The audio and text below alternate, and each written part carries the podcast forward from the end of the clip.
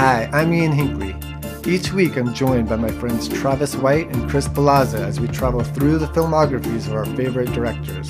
The first series is on the Coen brothers.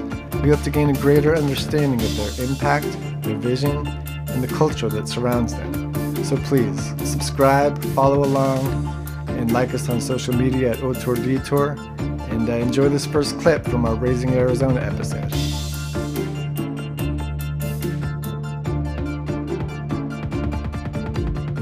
It happens in WALL-E, where somebody's appalled by the atrocities of mankind, and then through an act of love, they like discover what's worth saving mankind over. But doesn't it usually involve someone who's not man that makes that revelation?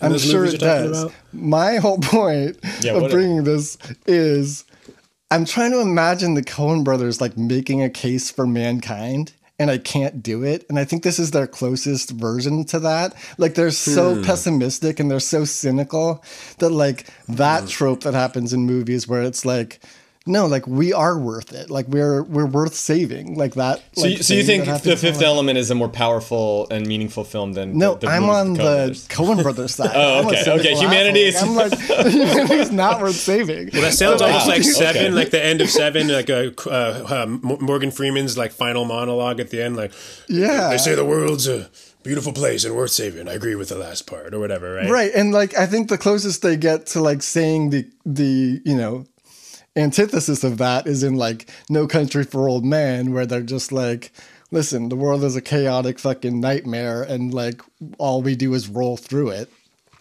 And this is their like closest movie, as far as I, I can tell, to being like. There's hope in the Life world. is Like, beautiful. even- yeah, yeah. Life is beautiful. Even though, you know? even though, like, like, like he says, like Hi says, like, uh, it can be a hard world for little things. You know what I mean? That you feel yeah, like that. which There is a harshness Which there is- too. Yeah.